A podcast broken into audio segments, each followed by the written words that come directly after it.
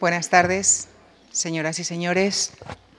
Esta es la última ocasión en la que me dirijo a ustedes por este año, eh, con que aprovecharé para desearles unas muy felices fiestas e invitarles a que mañana nos acompañen en la actividad eh, de clausura del programa de conferencias de este año, aunque la musical continuará hasta el próximo lunes.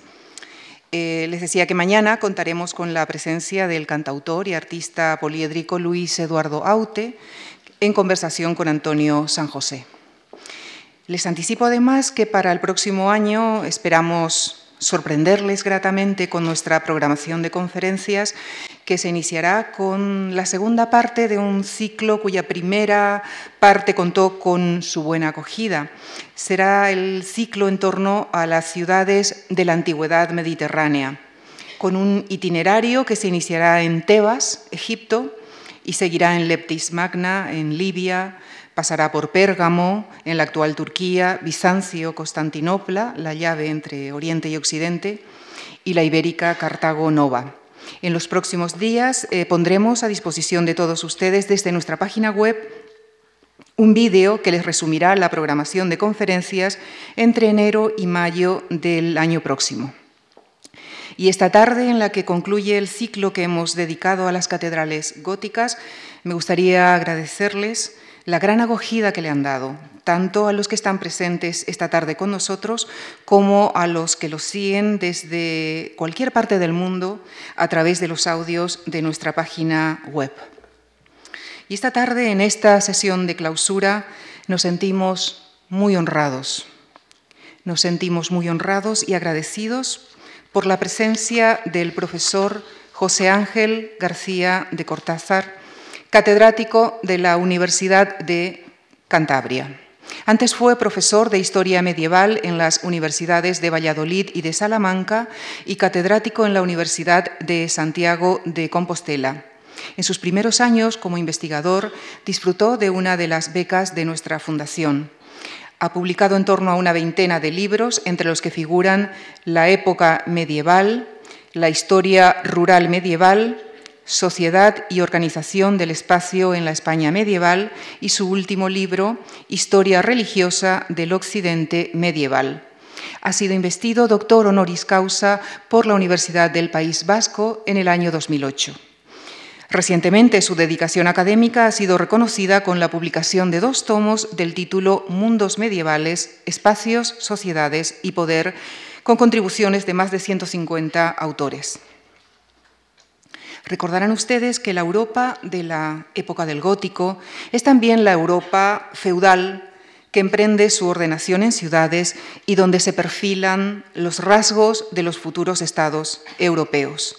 El profesor José Ángel García de Cortázar nos acercará a esa sociedad, a su mentalidad, a su nueva concepción del saber en la conferencia que ha titulado La época del gótico, Amanecer de una nueva sensibilidad. Muchísimas gracias. Pues de saber qué son estas catedrales, de conocer algunos de sus ejemplos más relevantes, mi compromiso es hablar esta tarde de cómo fue la sociedad que levantó aquellos edificios, concretamente, en especial, cuáles fueron sus rasgos mentales, sus actitudes vitales. Pero antes de entrar en materia, parece de bien nacidos sentirse agradecidos. Agradecido de un lado a la Fundación March, que me ha invitado a participar en uno de sus acreditados ciclos de conferencia, agradecido a todo el público que en este momento llena las dos salas que la Fundación dispone para este tipo de actos, y agradecido quizá también a la providencia y a los genes de mis progenitores, que al cabo de casi medio siglo de haber sido beneficiario en 1967 de una de las becas de la Fundación, me ha permitido llegar con bastante salud al momento de sentarme en esta cátedra de la propia Fundación Marcha. Muchas gracias a la institución. El compromiso es hablar de la época del gótico como amanecer o como espacio social y temporal en que amanece una nueva sensibilidad. Y hay que empezar por un hecho obvio. Escribir una historia, construir un relato, es ante todo escoger un punto de vista.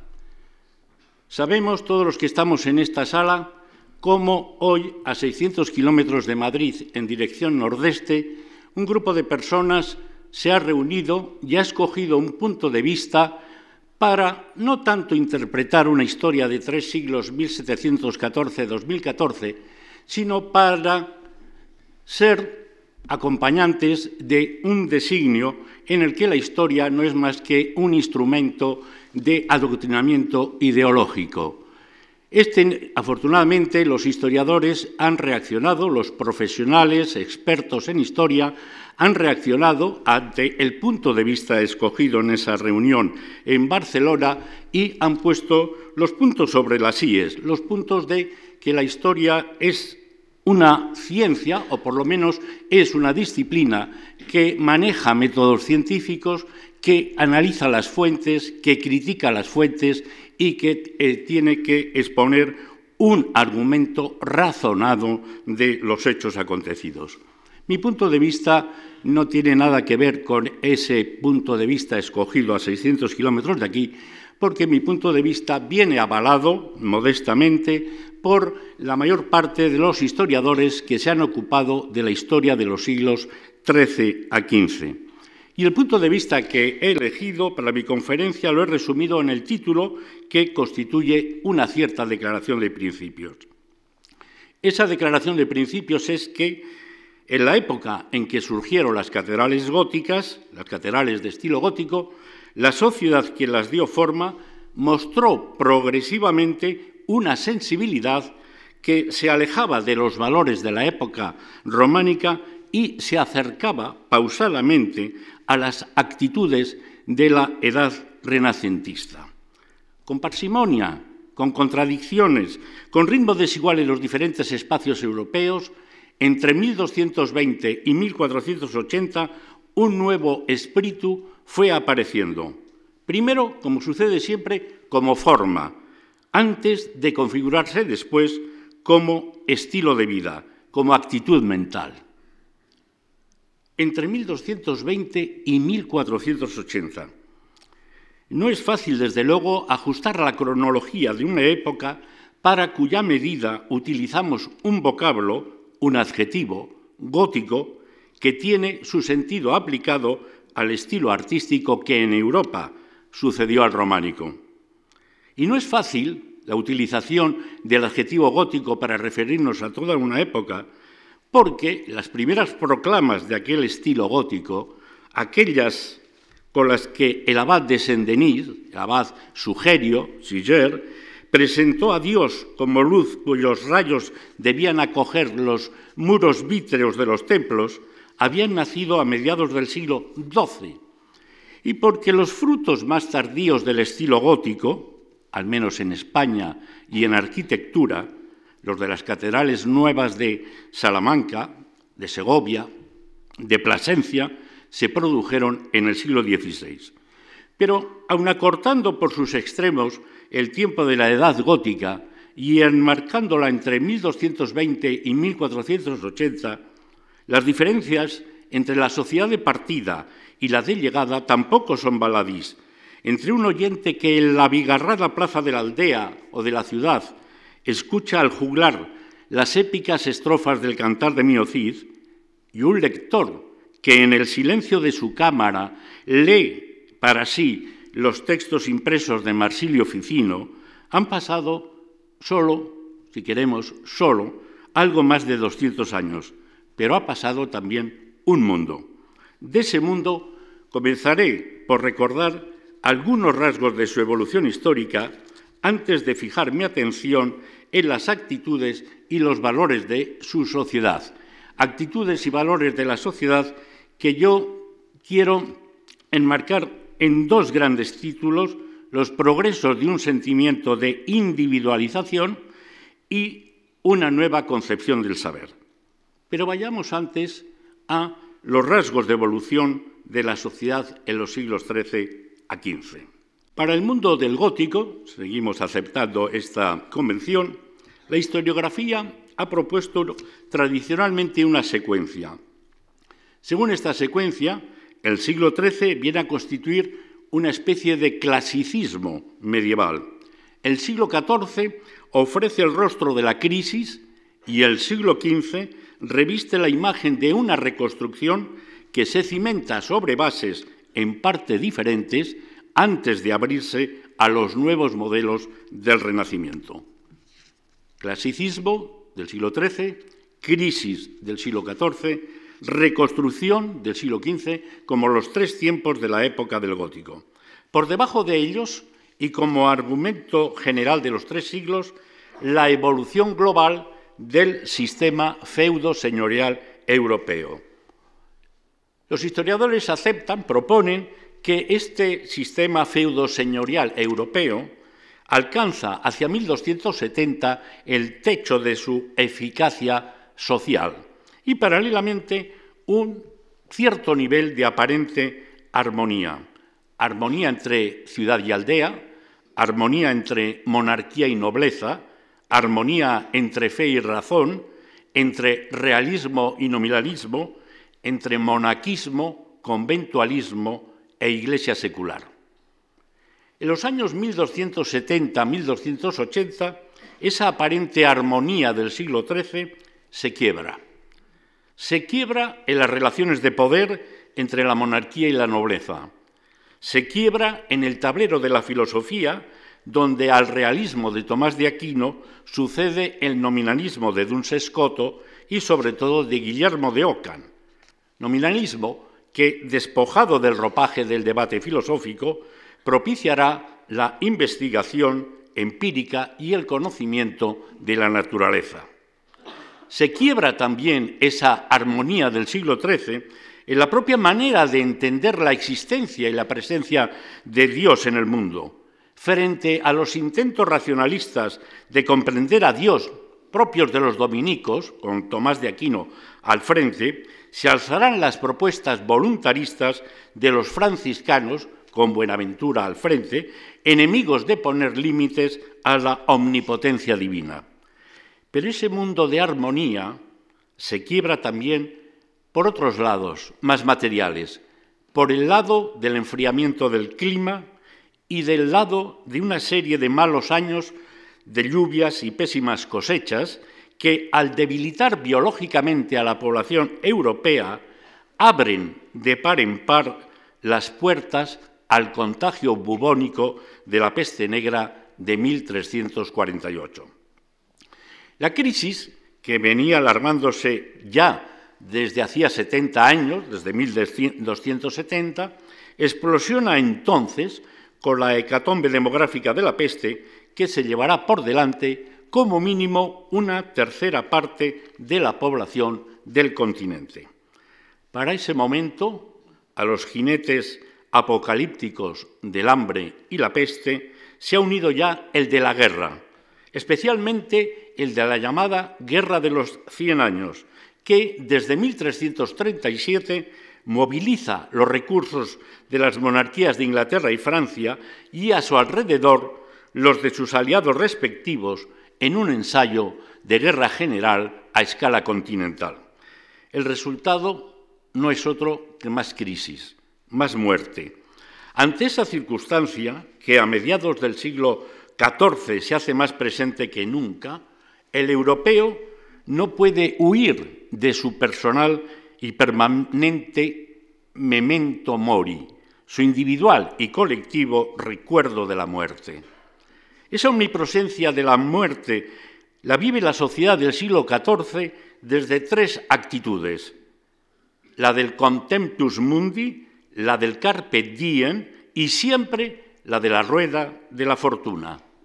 La primera, el contemptus mundi, recomienda el desprecio del mundo pleno de vanidad de vanidades, para adquirir la felicidad eterna, según un discurso que va desde el Papa Inocencio III, en el umbral de la época gótica, hasta Tomás de Kempis en su ocaso.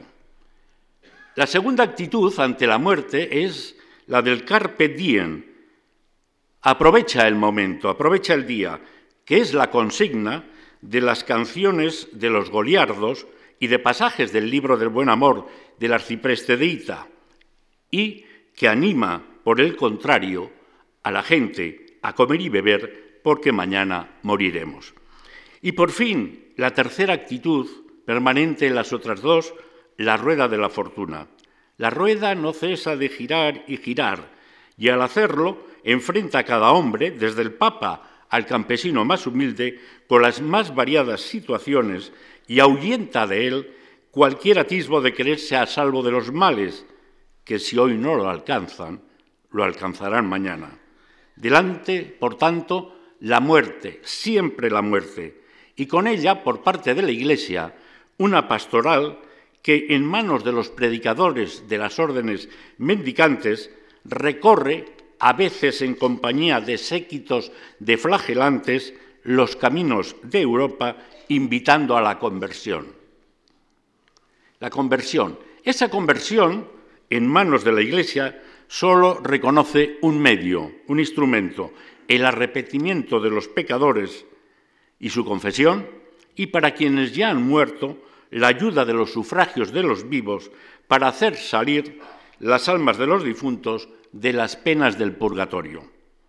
Al servicio de ese empeño, la Iglesia pone el instrumento de misas e indulgencias, miles de misas y cientos de miles de días de indulgencia se inscriben así en la contabilidad del más allá que controlan las autoridades eclesiásticas y que, para escándalo de los buenos cristianos, negocian a menudo con misas y, sobre todo, con indulgencias. Pero esta Iglesia, que anima a la conversión, también conoce en el siglo XIV tiempos de crisis. A principios del siglo, con el abandono papal de Roma y su traslado durante 70 años a Aviñón. Más tarde, entre 1378 y 1417, con el cisma de Occidente que en toda Europa divide obediencias y fractura conciencias. Y siempre, a lo largo de todo el periodo, con el nacimiento de un espíritu laico que reivindica al Estado como entidad autónoma, que intenta desde los concejos de las ciudades desclericalizar la caridad y reclama la reforma de una iglesia burocratizada y codiciosa, muy alejada del espíritu del Evangelio. Ese mundo de crisis, muerte y desolación, que, resulta justa etiqueta del siglo XIV, comenzó a enderezarse en los primeros decenios del siglo XV, con la recuperación de la sociedad europea, a las actitudes vitales de los europeos parecen ofrecerse dos opciones. De un lado, el camino de lo que el historiador holandés Jan Huizinga, en un bellísimo libro que hace unos días ha cumplido 90 años, llamó la nostalgia de una vida más bella. Esto es, la nostalgia de la vida de los torneos y de las justas, de los trovadores, de las fiestas aparatosas, de la soberbia desmedida. De otro lado, el otro camino, el camino de la medida y el cálculo, el camino del negocio y la codicia, la avaricia, pecado que en la Europa del gótico sustituirá al pecado de soberbia. En la encrucijada, formada por la nostalgia de una vida más bella, el sentimiento de la muerte y la voluntad de durar en la fama, escribió Jorge Manrique en 1477 una de las más bellas composiciones poéticas en lengua castellana, las coplas por la muerte de su padre. En la otra encrucijada de las expectativas del futuro, con el riesgo de la libertad y la promesa del negocio, se escribió la dinámica que a finales del siglo XV condujo a los grandes descubrimientos, pocos años más tarde a la redacción del Príncipe de Maquiavelo e inmediatamente a las propuestas de Martín Lutero. Pues bien, contra ese telón de fondo de guerra y esperanza, de crisis y reconstrucción, emergen los rasgos de la sensibilidad de las actitudes vitales de la sociedad que levantó las catedrales góticas. Dos de esas actitudes, como he anunciado, dos de esos valores resumen, para mí, por encima de todos, el talante de la sociedad europea. De un lado, los progresos de un sentimiento de individualización. De otro lado, una nueva concepción del saber. Revisemos ambos. En primer lugar, los progresos de un sentimiento de individualización en todos los ámbitos, en el antropológico, en el social, en el político. En el ámbito antropológico, digamos, en el ámbito de los hábitos de la vida social, encontramos ya los primeros signos, síntomas de individuación, de individualizaciones. En el idioma se evidencia a través de la diversidad de lenguas y sus variedades dialectales. El latín va poco a poco quedando arrinconado en los manuscritos de los eruditos, mientras que una pléyade de lenguas vernáculas asegura un futuro, asegura su futuro, con una literatura propia y enseguida, y el ejemplo más precoz es Castilla, con una producción historiográfica, científica y jurídica en el idioma del reino. En la lengua, pero también en la vivienda. En la vivienda la individualización, siempre por supuesto en los modelos eh, sociales más a la moda, más urbanos, sustituye los amplios espacios comunes de antes por una compartimentación que entiende que tiende a proteger la intimidad. El antiguo único espacio común de convivencia y albergue se fragmenta en espacios especializados de recibimiento, de comensalidad, de descanso, de fisiología, cada uno de ellos con sus cámaras separadas. Los propios frailes, y en ello pronto serán imitados por los monjes, abandonan el dormitorio común y lo sustituyen por un conjunto de celdas individuales. Y en el vestido, en el vestido la sociedad del gótico busca igualmente elementos de diferencia entre personas de creencias religiosas diversas o de fortunas desiguales. Los judíos y los moros no, vestirán igual que los cristianos, ni la casada como la soltera, ni como la barragana del clérigo, ni el artesano o el comerciante como el caballero o el alto noble. Individualización por todos los lados, y esta individualización alcanza también las maneras de la mesa. Lentamente se individualizan los utensilios de comedor, empezando por el uso particular y propio de la cuchara, o del mobiliario, con la silla personal y no el banco corrido colectivo que era tradicional.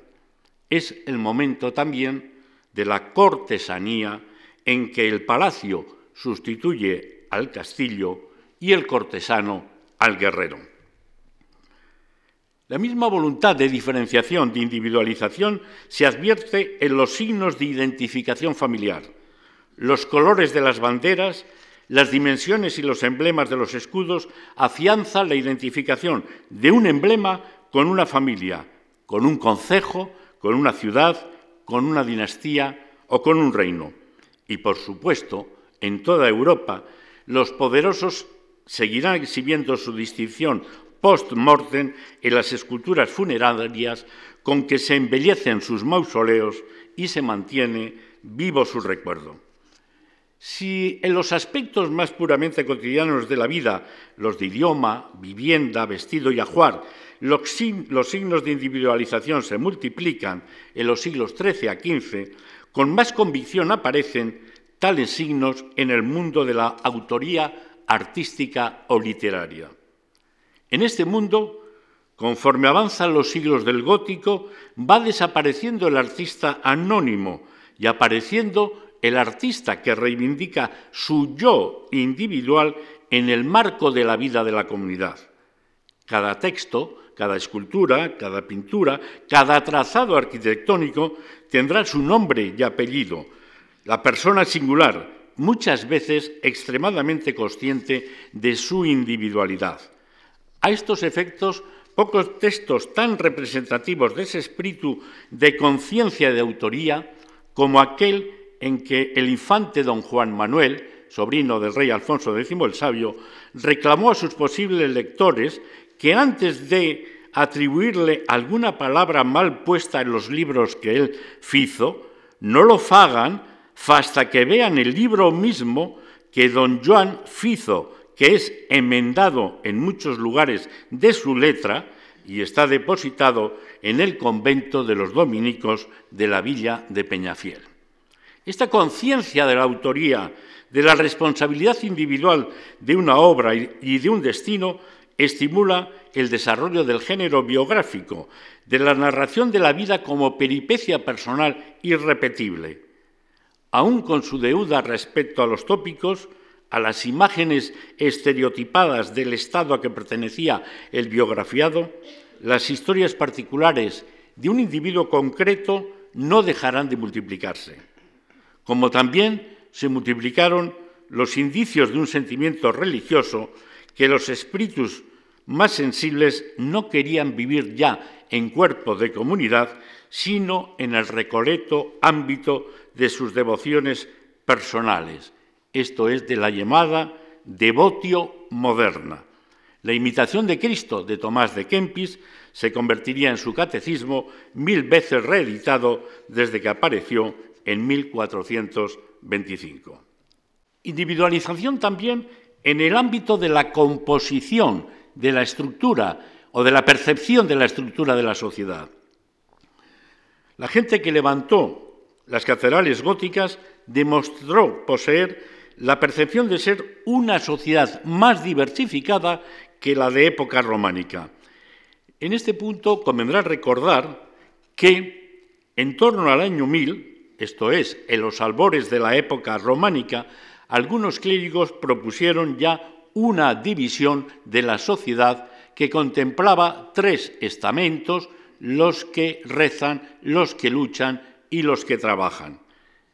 Doscientos años más tarde, en el umbral de la época gótica, otros clérigos empezaron a considerar insuficiente la división estrenada hacía dos siglos y propusieron que los predicadores tuvieran en cuenta que la sociedad era más compleja y que era conveniente orientar los sermones a grupos más específicos de la población, al rey, al alto noble, al caballero, al comerciante, al clérigo, al juez, al artesano, al campesino. Cada uno de ellos tenía, digamos así, unas demandas espirituales distintas, un nivel de conocimientos diferente y había que atenderlo específicamente.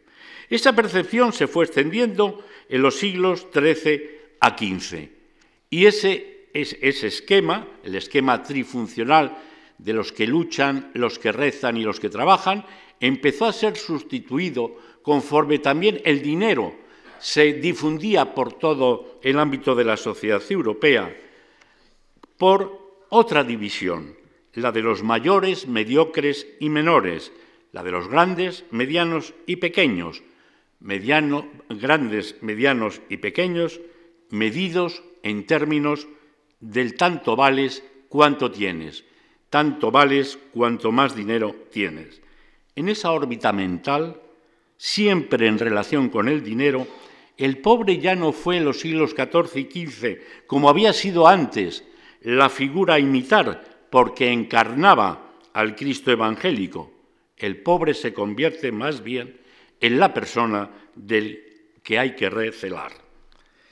La diversificación de la sociedad, con su cambio de valores, debió mucho al fenómeno urbano, a la ciudad, que producto de los excedentes de la sociedad feudal se construyó a partir de tres impulsos. El impulso del comercio, el impulso de una gente desarraigada de sus vínculos naturales de la familia y la aldea, y el impulso del anonimato o la individualidad. Los tres, los tres impulsos condujeron respectivamente a una economía monetarizada, en que el dinero se convirtió en medida, a un asociacionismo de gremios y cofradías que compensara la ruptura de los antiguos vínculos familiares y aldeanos y a la adquisición de un estatuto político de base territorial. Está claro que con nuestras medidas actuales parecería pretencioso hablar de urbanización en los siglos XIII a XV, pero con las propias medidas de la época, una aglomeración urbana de 10.000 o 15.000 habitantes constituía una ciudad con una muy variada actividad laboral, generadora de riqueza y un poderoso orgullo ciudadano. Los dos factores estuvieron sin duda en la base de la construcción de las catedrales góticas. Se construyeron catedrales porque había dinero, dinero del comercio, dinero de los diezmos, y se construyeron catedrales porque cada ciudad episcopal aspiraba a levantar una catedral más grande y más bella que la de la ciudad vecina.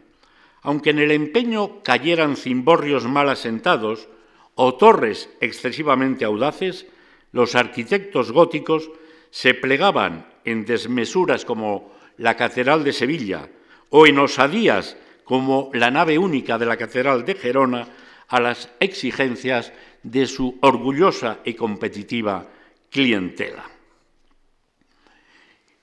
Y por fin, en el ámbito de lo político territorial, individualización también.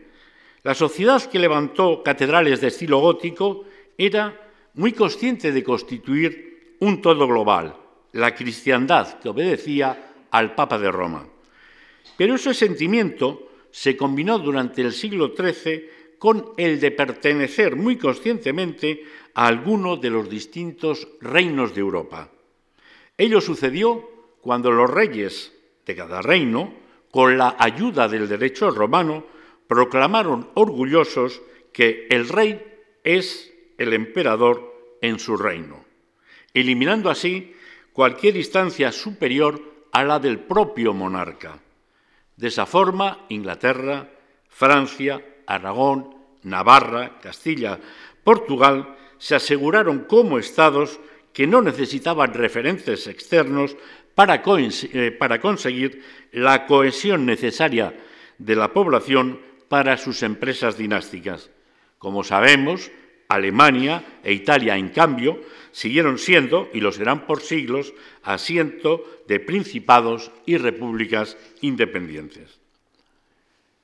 Pero fueran reinos, principados o repúblicas urbanas, dentro de cada una de, de esas entidades, los soberanos respectivos animaban a la población a asumir con fervor la conciencia de pertenecer a un ente político territorial concreto a un espacio político en el que especialmente los reinos, los habitantes del territorio, se consideraban súbditos naturales del monarca del mismo. Se alzaba así, por encima de los múltiples vínculos de vasallaje personal que se anudaban entre señores, el único vínculo de naturaleza, el que ligaba al rey con los habitantes de su reino o a los habitantes del reino, con su rey, en definitiva, el único vínculo que otorgaba nacionalidad. Para fortalecer esos vínculos nacionales, que se evidenciaron en lugares tan dispares como las aulas de las universidades o las salas del concilio de Constanza, algunos ilustrados de cada reino recogieron los rasgos diferenciales hasta convertirlos en tópicos que luego se arrojaban unos a otros, los franceses contra los ingleses, los portugueses contra los castellanos, los aragoneses contra los catalanes. Con sus retóricas y sus enfrentamientos, esas señas de identidad que individualizaban cada espacio político y que la Guerra de los Cien Años y el cisma de Occidente se encargaron de fortalecer, no oscurecían, sin embargo, la idea de la existencia de una cristiandad latina. Fuera de ella quedaban varios mundos otros. El mundo otro de los musulmanes, a los que la derrota almohade en la batalla de las Navas de Tolosa en 1212 había enseñado el camino de su desaparición de Europa. El mundo otro de los judíos, que aun conviviendo con los cristianos en las ciudades, veían poco a poco señalado su destino de diáspora. Primero, con la disposición del Concilio IV de Letrán de 1215 de que llevaran una señal identificativa en su vestimenta y luego con su expulsión de unos cuantos reinos cristianos. Y por fin, junto al mundo otro de los musulmanes y el mundo otro de los judíos, también el mundo otro de los que se movían, de los que carecían de residencia estable conocida, los pastores trashumantes, los buhoneros y especialmente los gitanos, que empezaron a aparecer en la documentación europea a finales del siglo XV. El alerta general contra esos mundos otros, pero también contra los homosexuales y las brujas, el mundo del gótico conoció la formación de una sociedad represora. En cada reino, la actitud de recelo hacia el transeúnte, hacia quien se mueve, hacia quien no se sabe dónde vive y dónde paga sus diezmos, marchó en paralelo en los siglos XIII a XV con el fortalecimiento de los procesos de encuadramiento de la población en sus lugares, fueran caseríos, fueran aldeas o fueran ciudades. Un control fiscal más estricto por parte de los señores, de los concejos, de la Iglesia, de los reyes, aseguró la estabilidad de la población. Censos, padrones, relaciones de casas diezmales ayudan a recaudar y a gobernar. Ayudan, en una palabra, a fijar a cada uno en su sitio. Al hacerlo, cada vecino se identifica más con el destino de su aldea, de su parroquia, de su cofradía, de su ciudad. A la gente de la época gótica ya no le seduce la figura románica del homo viator, del peregrino. La propia Iglesia recela de las largas peregrinaciones de antaño, prefiere las romerías a los santuarios cercanos, donde los asistentes se conocen y se sienten miembros de una misma comunidad. Y sobre todo, la Iglesia anima a participar en esos movimientos sacros que desde finales del siglo XIII mezclan devoción y sentimiento ciudadano, es decir, las procesiones, en particular la procesión del Corpus Christi. Frente a la antigua movilidad, a esa época de transhumancia casi propia del románico, estabilidad es la nueva consigna para la población europea que no vive de las armas o del comercio. Por todas partes, la sociedad que alza las catedrales góticas vive conciencia de individuación, sentimientos de particularismo, de pertenencia que corrobora en la devoción a un santo patrón, en la adhesión a unos emblemas, en el orgullo de una catedral. Primer conjunto de valores, por tanto, individualización, individuación en todos los ámbitos y aspectos de la vida de la gente de los siglos XIII, XIV y XV. Segundo conjunto de valores que me parece especialmente eh, pertinente destacar como característico de este momento de la Europa del gótico, una nueva concepción del saber. Esta nueva concepción del saber trajo consigo sobre todo tres cosas.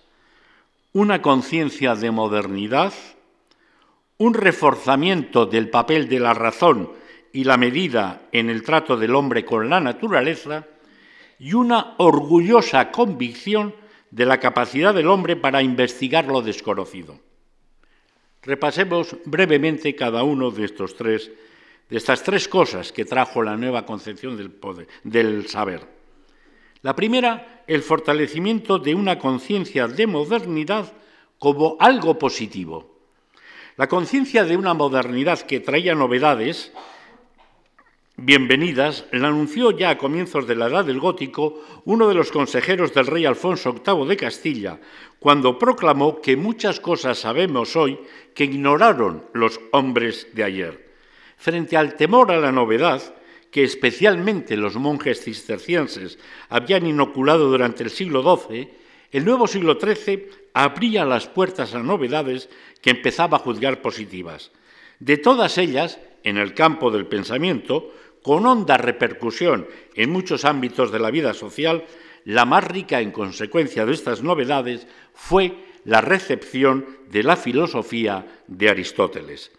Ya no se trataba de la lógica vetus vieja del filósofo que había llegado a través de Boecio en el siglo VI y era vieja conocida en Occidente, sino de la lógica nova del aristotelismo transmitido por los árabes, en especial por Averroes. A ella se van a sumar enseguida las traducciones directas de la obra del filósofo griego, del griego al latín. Junto a esa novedad mayor de la recepción de la filosofía de Aristóteles, los intelectuales de los siglos XIII a XV usaron con frecuencia el adjetivo nuevo para calificar su propia obra como ruptura o al menos como modificación del legado recibido. Lo hizo Ramón Llull a finales del siglo XIII cuando pretendió crear un ars nova. Y la aplicación del adjetivo se multiplicó en el siglo XIV. Los místicos renanos, los místicos del Valle del Rin, estimulaban la práctica de una devotio moderna que los procuraba que procuraban la relación íntima, individual del hombre con Dios.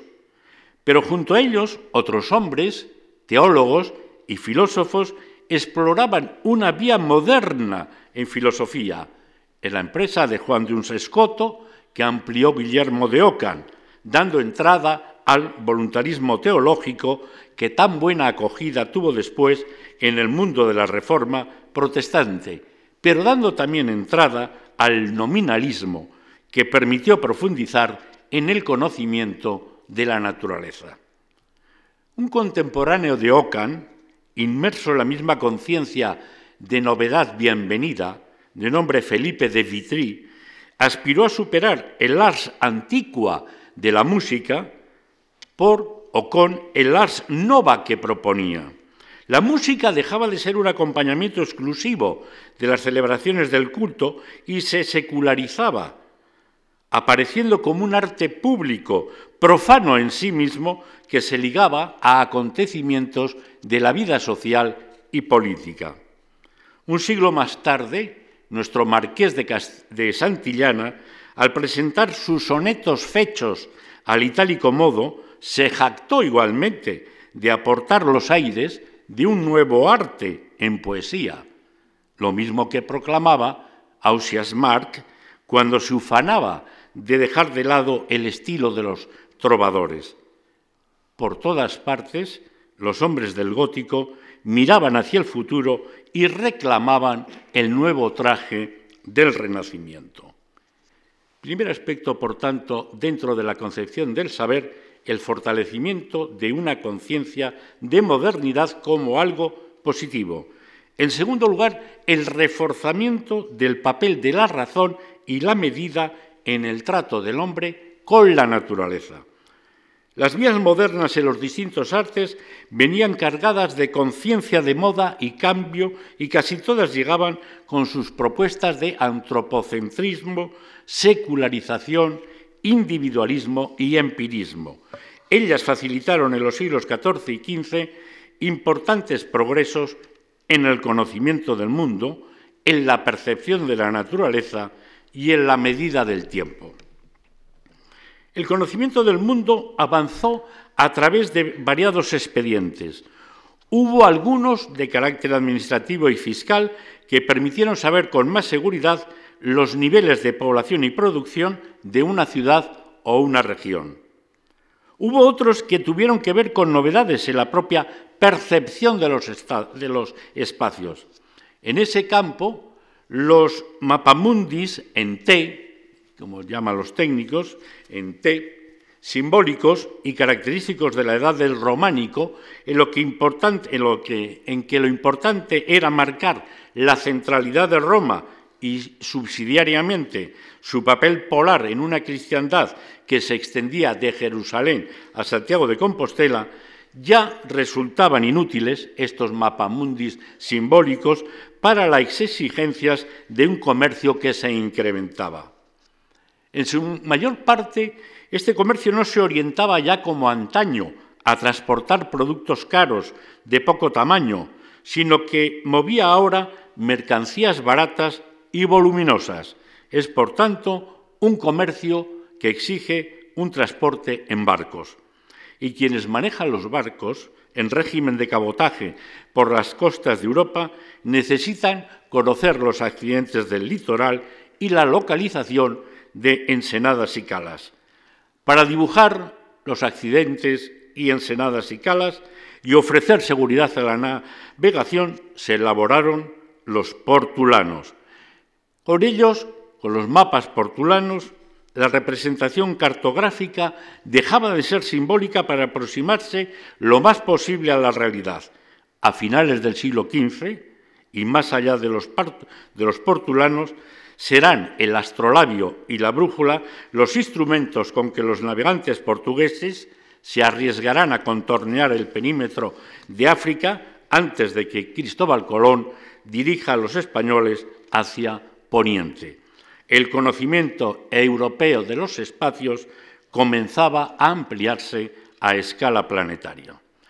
El mejor conocimiento del mundo se complementó con una nueva sensibilidad hacia la naturaleza, cuya inauguración atribuimos de modo simbólico a Petrarca cuando el 26 de abril de 1336 ascendió a la cumbre del Mont Ventoux, eh, esa cumbre mítica de los Tours de Francia, exclusivamente para disfrutar del paisaje.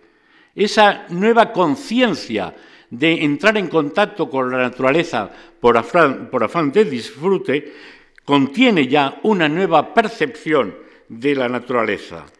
Y no es sino la consecuencia lógica de un sentimiento que ya en el umbral del gótico, hacia 1200, había movido a otro filósofo, a otro, eh, a, Alain de Lille concretamente, a sostener con optimismo que si Dios había creado la naturaleza, correspondía ahora al hombre en completar la obra del Hacedor, y para realizar su tarea necesitaba conocerla.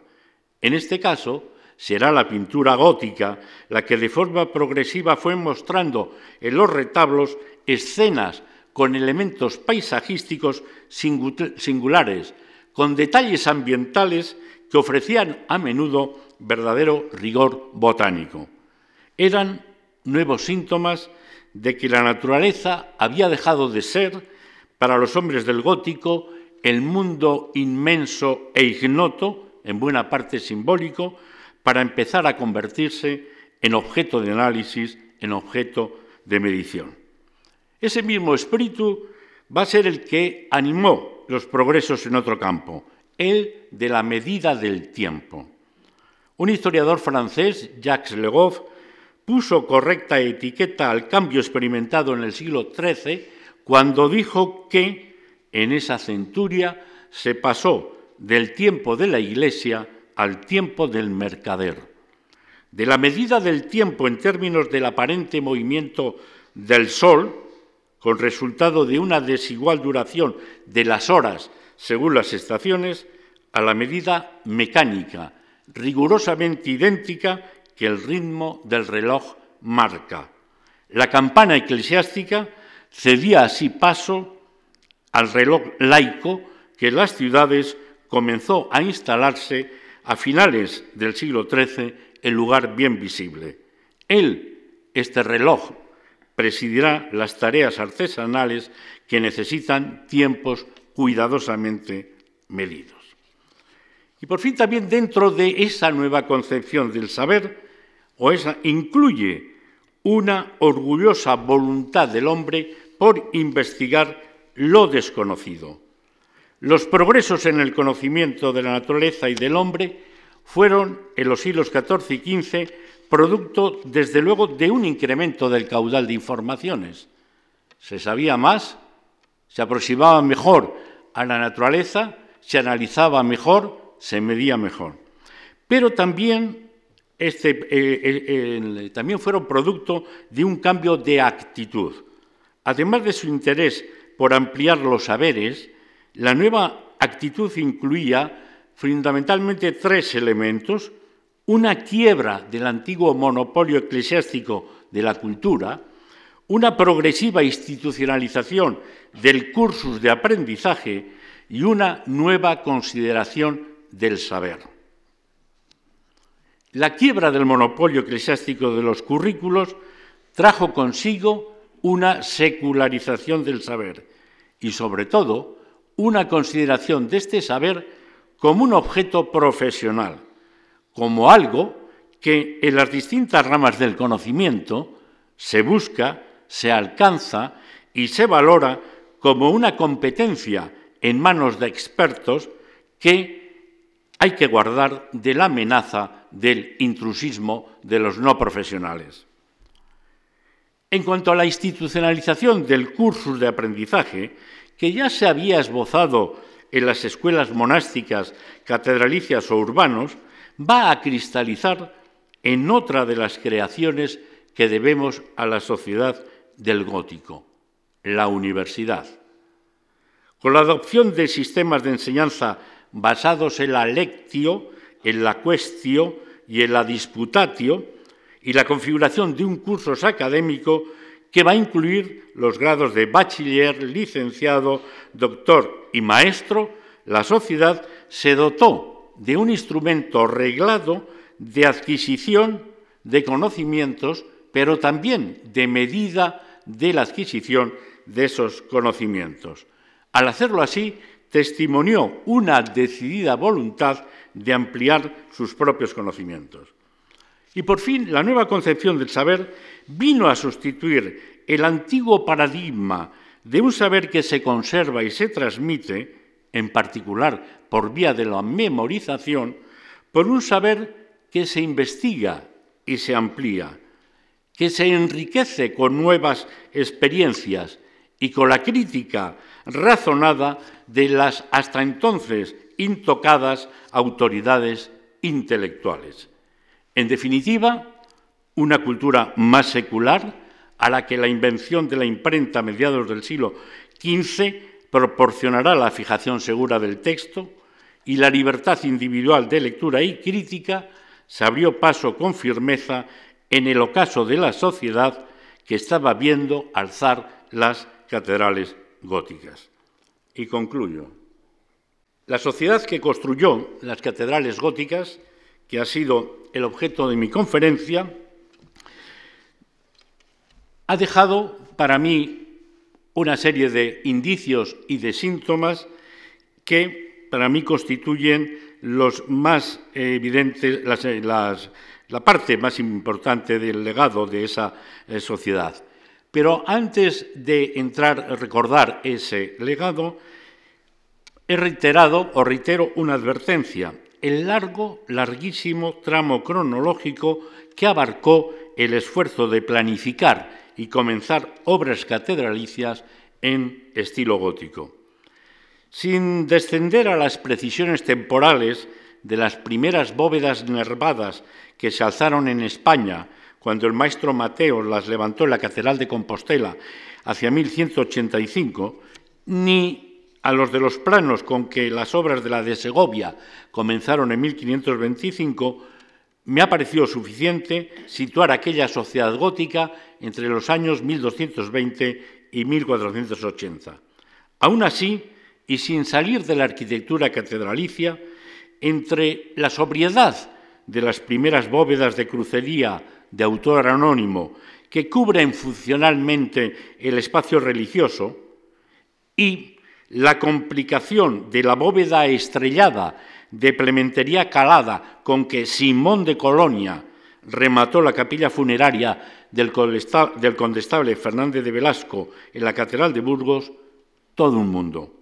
Un mundo de progresivo enriquecimiento, de reconocimiento de autoría y de exaltación, incluso post-mortem, de la personalidad de un individuo concreto.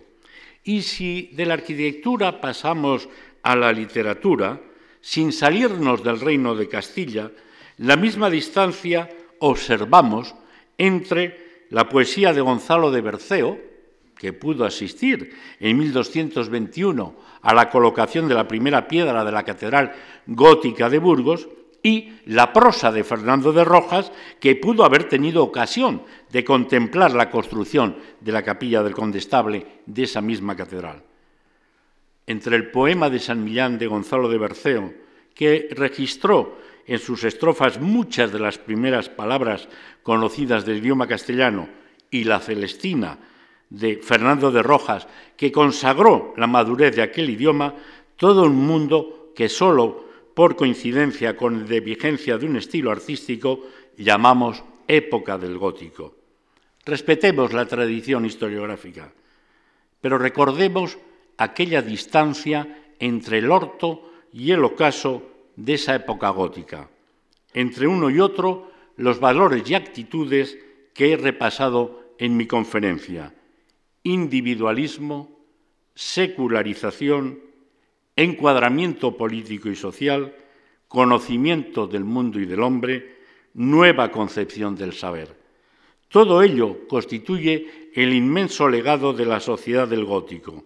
Sobre esta no hizo su aparición repentina el Renacimiento, más bien fue la sociedad del gótico la que caminó, todavía con pasos inciertos y contradictorios, hacia ese renacimiento en definitiva, hacia un humanismo que con Pico de la Mirándola vino en 1486 a reconocer la medida de la dignidad del hombre. Con ello completaba la medida del honor de Dios que las catedrales góticas habían tratado de cobijar. Muchas gracias.